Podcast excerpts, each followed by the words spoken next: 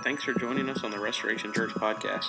Today's episode is part two of our United series as we study the book of Ephesians. We hope you enjoy. And you saw me have my headphones on, and I'm pushing the mower up one side of the yard, down the other side of the yard, and uh, but it's not running at all. Like that would be kind of weird, wouldn't it?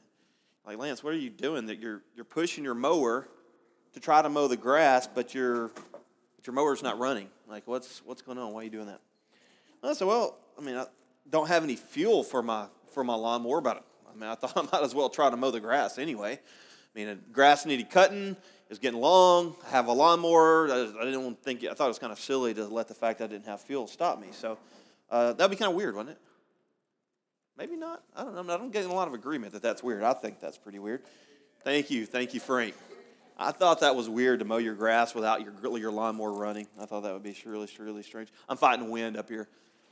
Um, so that would be kind of weird. Um, maybe this will make more sense to you. I don't think I don't think a lot of people connect with that. But if I if I walked in your house and you were pushing the vacuum cleaner back and forth, and uh, it was one of those seasons like during the hurricane. I know the Hinkles didn't have any power during the hurricane. What if I walked in the Hinkles house during the hurricane and uh, Brendan was pushing the vacuum cleaner. Probably has never happened. He probably doesn't know how to push the vacuum cleaner. But if he was pushing the vacuum cleaner back and forth and I said, dude, why, what are you doing? There's no, you're, you don't have any electricity. You, you, you told me you don't have any electricity. There's no lights. It's not even plugged in. He's like, well, I mean, I don't have any electricity, sure, but the floor still needed to be vacuumed, so I thought I would, I thought I would just push the vacuum back and forth. Be kind of weird, right? Y'all did much better that time. A little better. Not much better, just a little better. So that'd be weird. It'd be weird to mow the grass without any fuel. It'd be weird to uh, try to vacuum the floor if we didn't have our vacuum cleaner plugged in and have the power, the electricity coming into it. But I don't know about you, but sometimes I feel like my life is very similar to those crazy, weird analogies that I just described to you. I know things need to be done, and so I just go ahead and start going through the motions and pretending like I have power to do them. Um, I uh, know that I'm supposed to be a really good husband. I'm supposed to really love my wife, um, uh, take her on dates, be romantic, uh, whisper sweet nothings in her ear. I know that I'm supposed to be a good dad. Uh, I know that I'm supposed to take care of my children, love them, put their needs before mine, not lose my temper, uh, not be too much of a perfectionist jerk and drive them crazy all the time. I know that I'm supposed to do that back there, uh, Emma. Um, I know those are things that are supposed to be done. Uh, but oftentimes I find myself trying to accomplish those things, but lacking the power to do them well. Lacking the internal transformation of God's Spirit that I hope for, that I expect for in my life. Uh, to do them as effectively and powerfully as I would, I would think that, as I would hope that, as I hurt for experiencing in my life. Can anybody else relate to that at all? Uh, one of the things that, one of the key words around here at Restoration Church, there's three words that kind of drive us authentic, relational, and missional. And authentic is one of those words where uh, it's okay for us to say this is a struggle, right? We want to be better husbands, we want to be better dads, we want to be better wives, mothers, uh, better co workers, better at our jobs, better leaders. We want to be better followers of Jesus. Um, if you're a follower of Jesus, maybe you walk in here today and you go, if I'm being honest, I kind of stink at it. I don't pray enough. I don't read my Bible enough. Um, I say yes to the wrong things too often. I say no to the right things too, too often. I struggle. Uh, if that's you today, I think the, the passage of Scripture that we're going to look at is going to be helpful. It's been helpful for me this week as I reflected on it and studied it. Um, hopefully, it'll be helpful for you. I don't want you to think it's some sort of pill we're going to take and everything's going to magically be better. Uh, the Christian life doesn't work that way. As a matter of fact, as we get to the end of this text and get to the end of this uh, uh, talk today, you'll discover that this is supposed to be a journey. And there is a bit of it that's supposed to be a struggle because the number one thing we need to learn in life is how dependent we are on the grace of Jesus and the mercy of Jesus. So anything in our life that helps us discover that we need to trust in His grace, grow in our trust and dependence in His grace is a good thing, right? This text is going to teach us a little bit more about what that means and how to live that out and how to figure it out. So uh, Ephesians chapter 1 is where we're going to be. We're going to be in verse 15. As we, uh, as we get started, let me get it set up before I read it. So last week, Will took us through the first uh, 14 verses of Ephesians. Uh, we're going to go through the book together as, as a group, so hope you guys can be here a lot. But um, he took us through the first few, uh, first few verses of Ephesians. And uh, what we discover in the text he said, the big emphasis of that text is, is that you're in unity with Jesus. Uh, and more than just some sort of metaphorical way, you are truly unified with Jesus Christ. You have become, become one with Jesus. All through the book of Ephesians, Paul is going to teach in many different ways this idea of unity. He's going to use lots of different word pictures. He's going to use the word picture of a building and how we're part of a building that includes Jesus Christ. Uh, one of the ones he uses most often, the one we saw yet last week, is that we are connected to Jesus as our head. We are his body, he is our head. And just as you and your, you and your head are one, right? Your body and your head make one entity uh, we are one, we are unified with Jesus. Now, if you don't believe that, go and just take your head off, set it to the side, and see if you can get some work done, right? Those are interdependent parts of your being, are they not? Does that, does that make sense? All right, good deal. The, the lawnmower thing didn't make sense, but that's starting to make sense now. Okay, we're making sense. If we take our heads off, our bodies don't work. So that's, that's the picture, the word picture Jesus gives us to help us understand what it means to be one with Christ. And I, I know I said it, but are you one? With, is your body one with your head? Is your head one with your body? Course it is, right? Those are absolutely interdependent, connected, unified two pieces of the puzzle. So, with that in mind, that's the context. We're going to look at uh, chapter, chapter 1, verse 15 together. I'm going to read a little way, stop, and make a few comments uh, along the way, and then we'll come, uh, we'll, we'll get through and have some really good points, I think, as we pay attention to the, to the scripture. Here's what it says in verse 15 For this reason, because I've heard of your faith in the Lord Jesus and your love toward all the saints, I do not cease to give thanks for you, remembering you in my prayers, that the God of our Lord Jesus Christ, the Father of glory, may give you the spirit of wisdom and revelation in the knowledge of him. I do want to point out as we get reading, uh, before we read too much further, uh, there's a, this is one big idea, kind of like last week was one big idea that kind of trickles on for a while. Um, uh, Paul was also a very wordy prayer. Have you ever been at, been at lunch or like Thanksgiving dinner or another meal with someone and someone starts to pray and they like pray for three hours and your food's getting cold and you're getting hungry and you wish they would shut up? You can, you can be, this is, remember, vulnerability, authenticity. That, Paul was a little bit that way in this prayer. I mean, he started up in verse 1 and, or verse 3 and really started trickling on and praying for a while. Uh, that's a long prayer. Uh, the very first thing when he starts out, he says, for this reason. So, what is this reason talking about? It's talking about the, the reason of the unity we have with Jesus. Because we're one with Christ, because we're interdependent with Jesus, uh, because that's our, our, our identity. Because of this, Paul's going to pray some certain things. He wants to ask for certain things. And I love how he describes his prayer. He says, I do not cease. I don't stop cease, uh, I don't stop uh, giving thanks for you, remembering you in my prayers. And I like how this, this describes Paul's prayer life. I think it helps us even understand what praying without ceasing means. What Paul's describing here is he says, basically, every time I think of you, every time the Spirit of God brings you to my memory, I say something, I pray for you, I give thanks for something that God's done, done in your life and in my life. As a matter of fact, there's two things that define prayer in this text for Paul. Uh, the one is that he allows the Holy Spirit to guide his prayer by bringing things to his memory, which is a very powerful way for us to think about prayer. And if you think about it, it helps us understand, uh, understand what it means that the, how the Holy Spirit wants to teach us. It's the same thing that John 14 and 15 says when it says the Holy Spirit will bring to your mind, your remembrance, these things. The Holy Spirit does speak to people still in 2016 as much as he did when Scripture was being written. And when we read Scripture, it teaches us the same way Paul is reflecting on here. That he teaches, uh, he teaches us. The Holy Spirit teaches us by bringing things to our mind, by bringing thoughts into our heads. And Paul says that guides his his relationship with the Spirit, and it guides his prayer, his prayer life. And then his prayer life is interesting. He's not asking for things specifically. That's not the context of his prayer. He's thanking God for things that are already happening in the lives of the believers. And in the context of that gratitude, he makes his request. And what's his request? That the spirit of wisdom and revelation would be given to them and knowledge. And then he says, having the eyes of your heart enlightened. We're going to come back to that at the end. We're going to come back to uh, several pieces of this at the end. That you may know what is the hope of which he has called you. So, what Paul's going to do is going to give us three things that he is praying that they would be able to see or understand or know. Now, it is important to understand that Paul is not asking for these things to be a reality, they already are a reality. He's asking for the believers to become aware of how much of a reality they are. Does that make sense? So that's Paul's guiding thought, guiding context to this prayer. He wants them to be able to uncover and discover what does it mean that you're unified with Jesus? Now, during this entire text and during this entire talk this morning, I want us all to be aware of something that's very important. Uh, you covered this last week, but I want to hit it one more time. He says, he says this in the previous text. He says, This is a mystery that's been revealed to us, or literally a secret that's been revealed to us as those who follow Jesus. What does that mean? That means that this, is, this, might be, uh, this might require our imagination.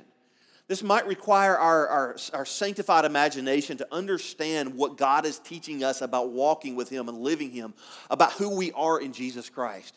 It might even feel a bit weighty today. Now, some of us, sometimes we like to come in, get our pack of peanuts sermon, uh, knock it back a little bit real quick, and uh, get out and say, hey, I've got my pack of peanuts sermon, let me get on, get on with life. This text doesn't allow us to just simply move through it, make a couple of application points, and go home. I would challenge the thinking that that should define a good message anyway when we're trying to contain the infinite God inside of a theological text, right?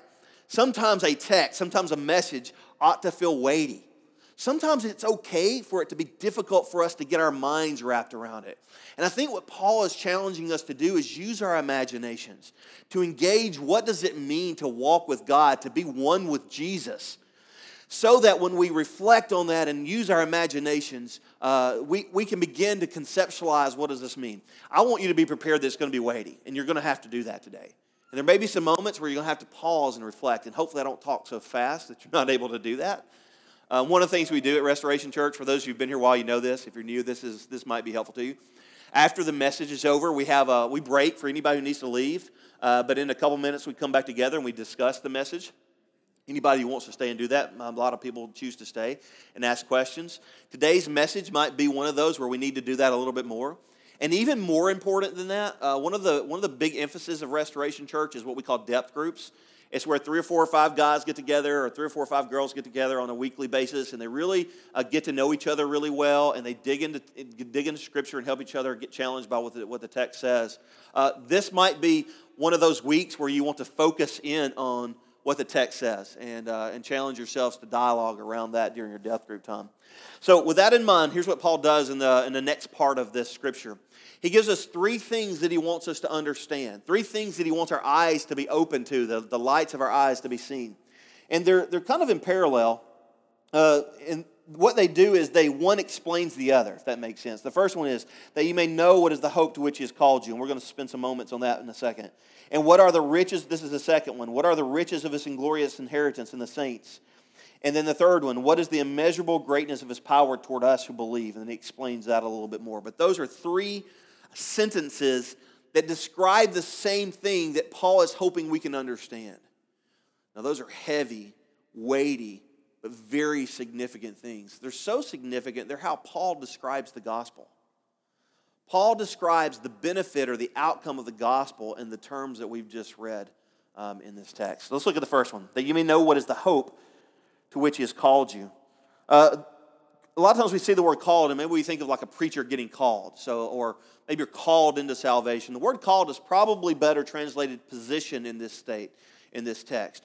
It's our position in Christ, our identity in Christ. Because we are one with Jesus, we have a certain hope or maybe uh, when we think of the word hope, we, may, we might think of the word expectations. There are certain expectations that we should have because of our position in Jesus. And then as we keep reading, uh, we're going to understand a little bit more about what those expectations are. What are the riches of his glorious inheritance in the saints? So in that text, we get to understand a little bit deeper what this, this expectation is that we should have. Now, if you remember from last week, we're talking a lot about the blessings. You, you've been blessed with every spiritual blessing in Christ Jesus, right? And then the rest of the text talks about what those blessings are. Paul's just going to go back through that material in, in maybe a little bit easier under, to understand way. Those blessings, those expectations are part of our position in Jesus. And then he tells us in the next phrase, what is the hope to which he's called you, and what are the riches? He's defining what those expectations are. They are riches of glory riches of inheritance that we have as saints, as those who follow Jesus. Now, if this is new to you, I want to make sure I pause and say this. If you are a follower of Jesus, you are a saint. The word saint just means justified one or holy one. Um, uh, in some traditions of following Christ, there might be some people who are specially, uh, uniquely qualified as saints. But when we study the scriptures closely, what we discover is that anybody who puts their faith in Jesus is declared righteous, declared holy in that moment. And because of that, the Bible consistently, consistently refers to that person as a saint. So if you're a follower of Jesus, you are a saint. You might let someone know that at work tomorrow that they can now refer to you um, as Saint Lance or, or Saint Kiersey. Uh, that, no, don't do that. That, that, doesn't, that doesn't usually go across well. But we are saints. And as saints, the expectation is, is that we would have an inheritance that is defined by glory. So, what is your inheritance? Because you are one with Jesus, now you have the inheritance of Jesus. Now, use your imagination. What might that be? What might, what might it be that if you now share with Christ's inheritance, you are co heirs with Christ? What would the inheritance be for the King of Kings, the Lord of Lords, the Son of God, who sits at the right hand of the Father? What kind of inheritance would this one have? That inheritance is yours too. Now, there's a lot that can be said about that inheritance, right? I'm sure we could spend days and hours. I would even uh, uh, could argue that in some ways the entire Bible is written to help us understand what those riches, inheritance, and expectations we are, are have. But Paul in this text uses one word that's important for us to understand, and it's the word glory. Now, the word glory is an interesting word because it can just be used in, in the uh, sense of worship or praise or honor. Um, God is to be glorified or glorify the Lord. Uh, God deserves glory and honor and praise. You've heard it that way, right? But the word glory actually comes from, uh, when, you, when you compare it to how it's used in the Old Testament, from something more significant than that. And it means this it means, and I want to make sure I read it the way it's up there. Yeah, okay, weight, value, or measure of a thing. So if I, if I had a, a substance, maybe gold, I wanted to see how valuable it, it was, I would weigh it. And the weight of that gold would be its glory or its, or its worth or its value. Or it literally can be uh, uh, kind of almost the, the complementing idea of that. You can see how the word might have taken on new connotations in different contexts. A thing of weight or substance. So um, I might talk about money. Um, have you ever, you ever been one of those people, uh, maybe, or maybe you know someone who doesn't want to receive their check in direct deposit? You know, you know that person? I've got some friends at work who are that way. They're like, no, I, I got to see it in my hand. I've got to hold it in my hand. I got to touch it. I got to see all those zeros. There's not really that many zeros, but I got to see all three of them, you know, whatever, two of them or whatever it is. I got to see them.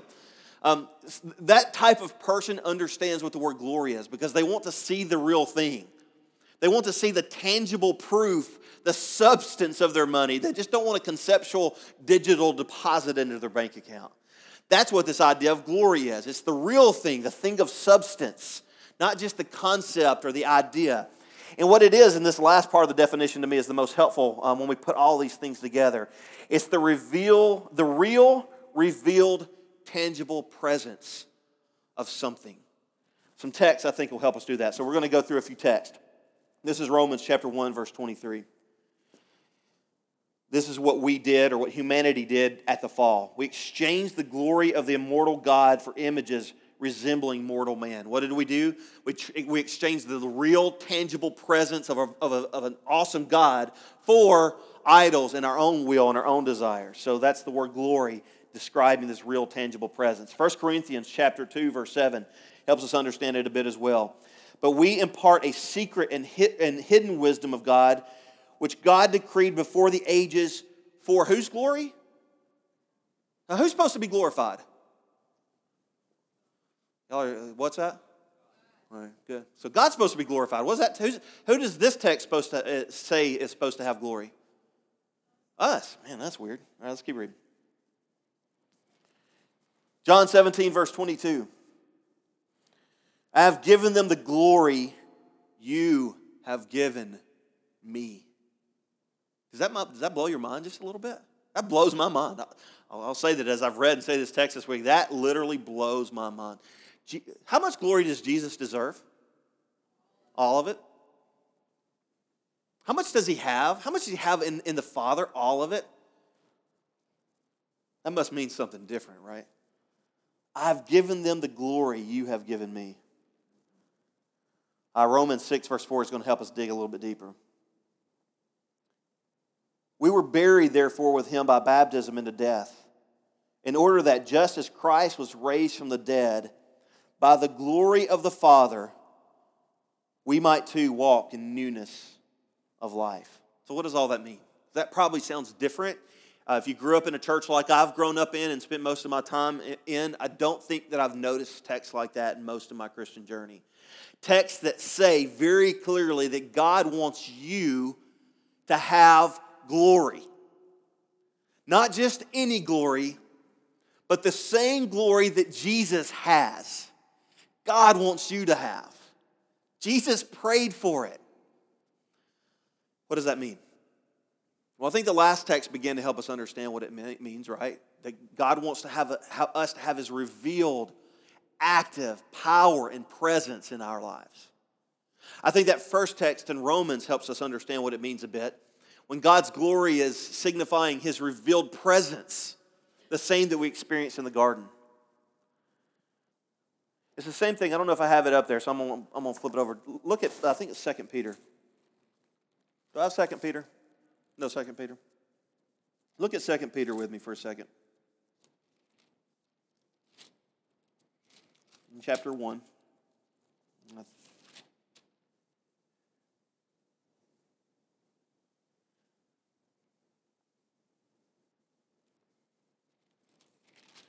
I'm probably not going to be able to find it because I didn't put it up there. It's in chapter 4. I mean, chapter 1, verse 4. And I want you to notice just how um, similar this is to the text we're reading. So 2 Peter chapter 1, verse 4. By these, uh, which is, let's read in verse 3. For, for, he, for his divine power has given us everything required for life and godliness. So his divine power has given us everything required for life and godliness means we have it all. Through the knowledge of Him, so getting to know God, who called us by His glory and goodness. This sounds exactly like Ephesians, doesn't it, so far? Verse 4 By these He has given us very great and precious promises, so that through them you may share in the divine nature. What is it saying? that because we are unified with Jesus, we are one with Him, we are in Christ, is what is said over and over and over in the first 14 verses of Ephesians. Because we are in Christ, all that God is in Christ, God desires to be in you. In the same way that the Spirit of God lived and, and flourished richly in Jesus, uninhibited, unadulterated, unfiltered in Jesus, God wants to live through you the same access to the divine nature that Jesus has, so do you. That's your hope.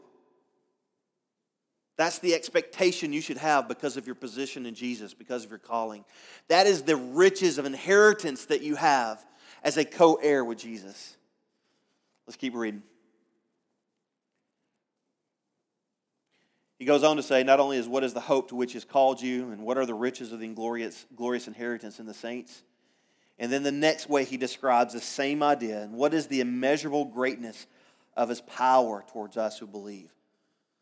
So he helps define even further what does this glory mean? It is the glory, the presence of God working powerfully in us. According, he goes on to say, what kind of power? What does his power look like? According to the working of his great might that he worked in Christ. When, and he's going to give us two, two ways in which this power shows itself. This power of God that lives inside of us, that we should expect to experience every day in every way, presently, he's going to tell us two, two ways in which that power has already been demonstrated so that we can understand how powerful it is and the effects it has according to the working of his great might that he worked in Christ when he did two things raised him from the dead, number one. That's the kind of power, power we should have. That sounds like Romans 6, if you know your Bible really well, right? we read earlier. And I think we miss this one sometimes the same power, which begins to speak of his authority, his position. We get to experience the same power, authority, position that Jesus has when he seated him at his right hand in the heavenly places far above all rule and authority and power and dominion, and above every name that is named, not only in this age, but in the one to come. We share in, because we are one with Christ, because He is in us and we are in Him, we are unified with Jesus, we experience the same power within us that God used when He raised Jesus from the dead. If you want to be raised from the dead in your life, you have all the power spiritually to experience resurrection every day. If you feel like you are dead in your ability to overcome pornography, good news, you can be resurrected through Jesus Christ. If you feel like you are dead in your, in your ability to overcome selfishness in your life, good news, you can be resurrected through the power of Jesus Christ. If you feel like you are unable to say no to chocolate cake because you have no discipline, good news, even if you are dead in that, You can be resurrected through Jesus Christ, through the power that lives inside of you because God is inside of you, not through your own ability or through your own will. And not only that, you have been seated with Christ in his position of authority, so that whatever, posi- whatever authority Jesus has to be able to, to accomplish his will on the earth, you share in that authority. That's going to be a very important idea and text as you keep reading through the book of Ephesians. It comes up again in chapter 3, it comes up again in chapter 4, it comes up again in Ephesians chapter 6 when the Bible talks about all the weird demonic stuff that is out there in the world. You're like, that sounds crazy. It does sound crazy. Stay tuned and you get to have, that should have been like our Halloween message or something like that. But this, this passage is going to keep coming up over and over and over in Ephesians, right? It's going to be this idea of you are in Christ, and because of that, the power of Christ is in you, and you share in the authority and power of Jesus Christ. I don't know about you, but that's amazing to me. Thank you, Mary. And then he says, and he put all things under his feet and gave him as head over all things. And literally it says, uh, when, you, when you read this in the Greek, it says, and, he, and, and gave him the head over all things, so that's who Jesus is, to the church. So God gave the one who is head over all things to the church, which is his body. We're unified. So, uh, what, what, all things are under what? Under Jesus. But under what part of Jesus? All things are under his his authority. Keep, we're going to keep. We're going to try one more time. It's okay. We're doing good. Uh, and look at the text. Take a second. Pause for a second. Look at the text. Feet. Somebody said it. Awesome. All things are under his feet, right? And what are we? We are his body. He is our head. So all things are under whose feet? Our feet. Oh man, oh, that's awesome to me. I might be the only one excited this morning, but that's okay. I was, I was worshiping earlier. I was having a good time. Anyway, which is his body, the fullness of him who fills all things or fills all in all. The church, our position, our experience of Jesus, us being unified with Jesus, is the location, the locus of the fullness and presence and power and authority of Jesus Christ. If you want to experience resurrected, powerful, living Jesus, you've got to come in contact with the community of Jesus. So, how? We're going to go back to the first, first part of that text, and we're going to real quickly come through a few just quick ideas about how do we, how do we get there. Because I should be done already. So, when we go back to the, to the top, uh, there's a few things that are going to teach us how we get there. And it's this idea. It's what Paul's praying for. We're going to kind of work our way from the, from the bottom of the top. Having the eyes of your heart enlightened, that you may know him or fully know him. That's a, to be enlightened is, is in, in Greek, it's a perfect tense verb, uh, which you don't have to remember that, but remember this. Remember that a perfect tense verb is something that speaks to an action that happens in a moment and then has continual effects so that you end up in the state of whatever is described there.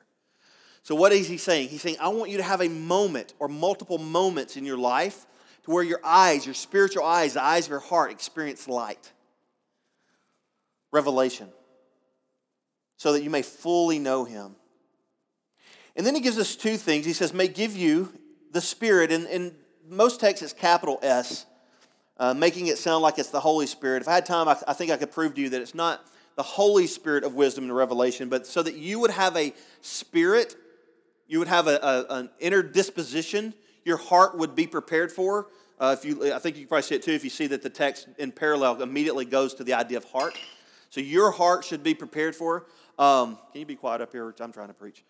Just, I'm joking. That, that was a joke, and if it wasn't Brendan, I would have never said that. Um, so if you're a guest, don't, don't be afraid to get close. Um, so, so your heart needs to be transformed by God's presence to have a disposition to where you can experience wisdom and revelation. So, what's revelation? Revelation is when God reveals to you in the moment who He is, His promises, His nature, truths about, about, about God.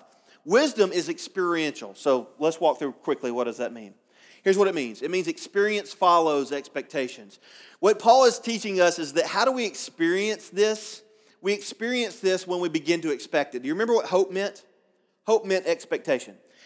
If you pulled out your phone right now, or if you have your phone out and you flipped over to your web browser, which if you use a good phone is called Safari, um, and if you pulled out your web browser and you opened it up, you would expect to be connected to what? The internet, right?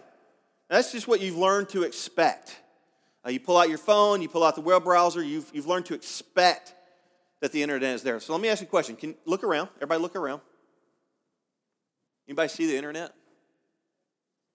No, it's not. You can't see it, right? But right now, the internet is all around us. It's here. It's available to us. We access it when we expect it to be there. We believe it's there. We have confidence it's there, even to the point that we even forget about just how confident and how much faith we have in it. We expect it to be there. What Paul is teaching us is that as we, uh, as our hearts get into the disposition where we can hear from God's Spirit and God's Spirit can teach us, in those moments, we are going to be in a position to experience the presence and revelation of God.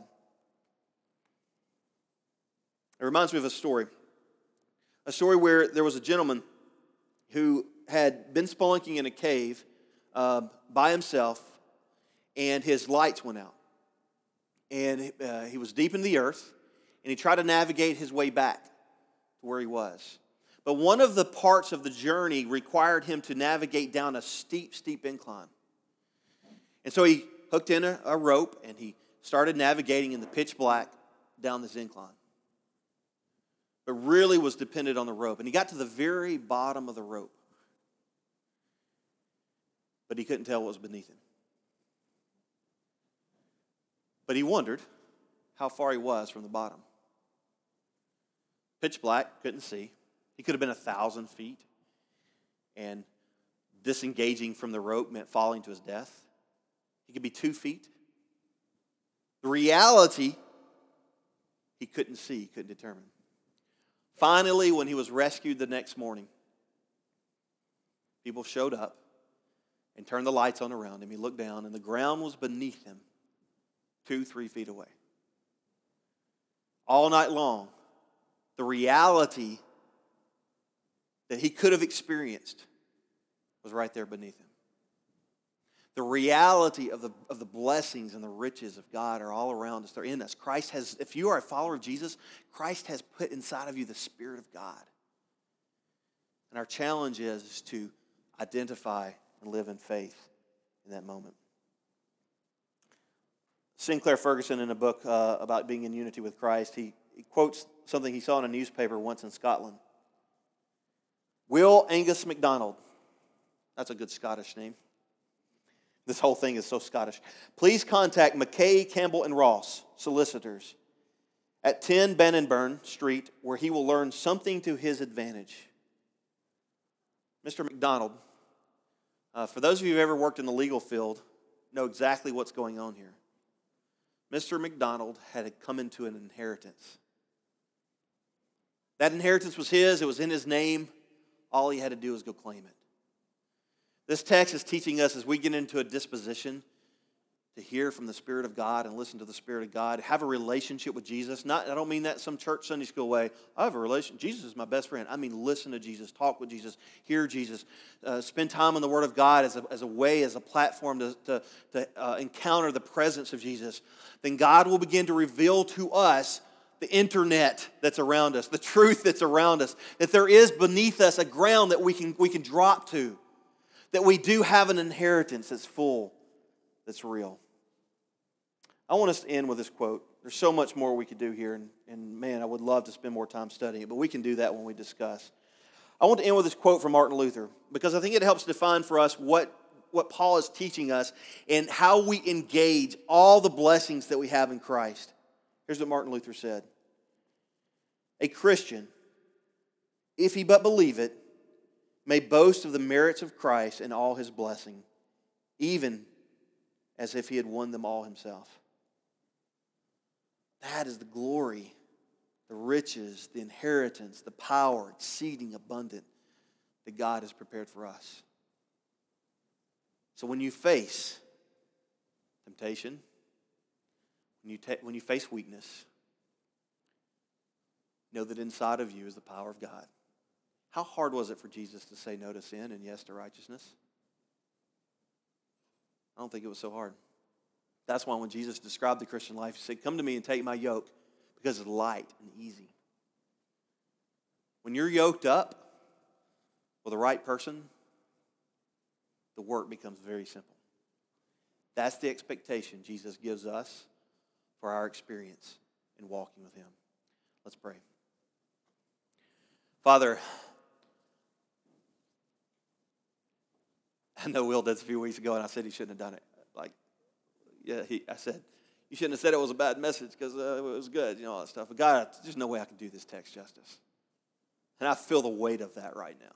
I feel the weight of the glories of the, the idea of unity with Jesus. The weight of it. I feel like we just kind of, I don't know, walked up to the river of life and took a thimble out and sipped on it. Would you, as we sing, do what Paul asked? Can we just join our hearts with the prayer of Paul and just ask you, Father, would you shine light into our spiritual eyes and cause us to see? Help us have, God, right now, in the name of Christ, in the authority of Christ, as if I were Christ, I ask you, Father, to cause our eyes to see Give us a spirit of wisdom and revelation so that we would know, fully know, fully experience what is the expectation of our experience of our position in Jesus. That we'd fully experience the glorious presence and power of God in our life. It is our inheritance that we would fully experience the power of God, and not just any power, but the power that you used, the power that was engaged, the power that was revealed when Jesus was raised from the dead by the glory of the Father and positioned on the right at the right hand of the Father. And all things were put under his feet, and we are his feet. Let us experience that, Christ. Let us know that. Let us see that. I don't even know how to do anything other than God, show us. Show us. In Jesus' name I pray. Amen.